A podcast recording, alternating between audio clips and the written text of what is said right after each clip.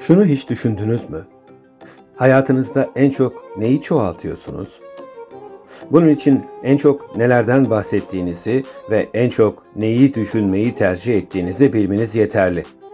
Defaatle söylenen ve düşünülen her şey bir şekilde hayatımızın merkezi haline gelir. Dünyamız ona göre şekil alır. Çünkü algısal belleğimiz bizzat bu tekrarların çağrışımlarına dikkat kesilir. Böyle olacağını biliyordum.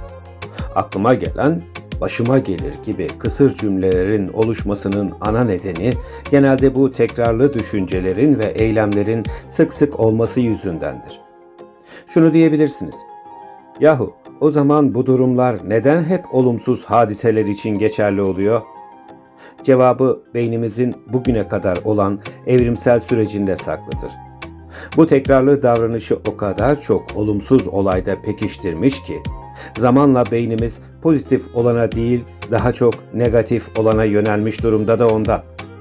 Sürekli çıkış yolları aramaya programlanmış olan zihin yapısı en olmadık şeyleri büyüterek içinden bir seçim yapmaya zorlar. O güne kadar içimizde çoğaltılmış olan belgelere de doğru ya da yanlış olmasına bakılmaksızın uyulmaya çalışılır. Peki bu alışkanlıktan kurtulabilir miyiz? Elbette. Tek tip düşünmekten vazgeçerek. En çıkarcı halimize biraz tatil izni vererek. Ayrıntıları fark ederek. Empati seviyemizi yükselterek. Zamanımızı yöneterek. Analitik düşünme mekanizmamızı yeniden aktif ederek. Edilgenlikten etkinliğe geçerek İnsanlığın kat ettiği yolu düşünüp buraya kadar gelmesinin asıl sebeplerini araştırıp geliştirerek.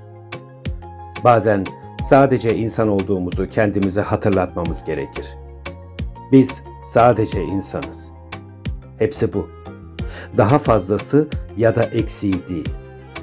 Hayatında bir şeyleri normalden fazla çoğaltırken aklında bulunsun.